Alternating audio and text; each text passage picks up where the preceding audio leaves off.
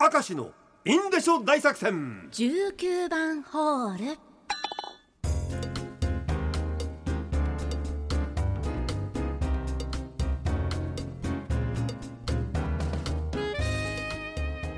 19番ホール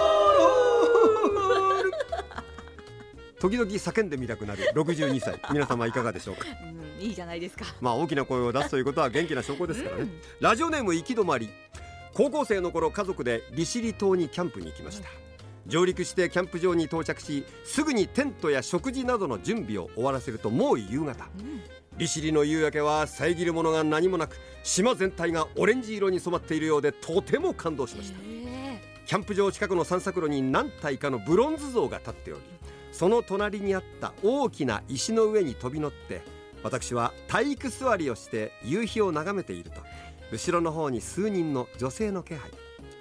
ねえねえねえ銅像のところで写真撮ろうよと言いながら私とブロンズ像をバックに記念写真を撮り始めました。そうです。私は体育座りのブロンズ像と間違われ記念写真を撮られていたのです。逆光のシルエットだからわからない。ーそうなんですよね。黒くなっちゃってねあの子たちの夢を壊してはいけない。そう思った私はあの子たちが立ち去るまでブロンズ像のふりをしていました。つれえなしたね。つれ。えな。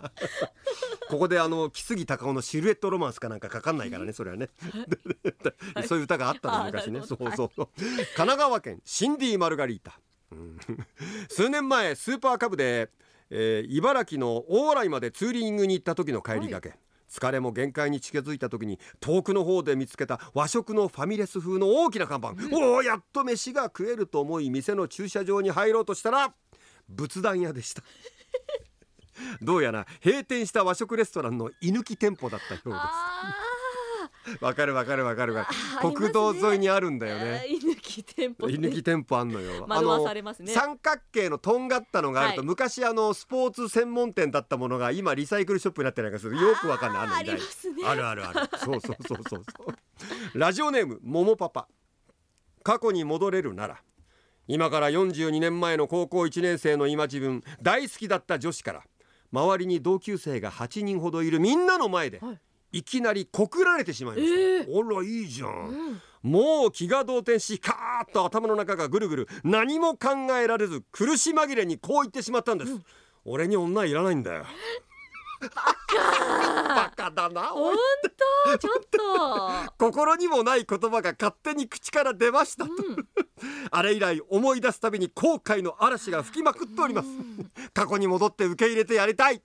いやいやいやいや。あんた勇気出して告白してくれたんでしょ彼女がさ。こつけたくなっちゃったんでです君も好きだったんだろう。これはお前かわいそうなことしちゃったな俺はな。他にいろんな人がいる前で。そうよなこれ。うん えー、続きましてはえー、なめこのお味噌汁、はい。